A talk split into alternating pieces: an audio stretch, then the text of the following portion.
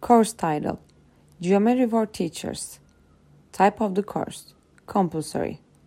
The course is offered in the fourth semester. The aim of this course is to discuss fundamental concepts and theorems of Euclidean geometry. The content of the course is as follows Fundamental concepts in geometry point, line, ray, plane, space, area, volume.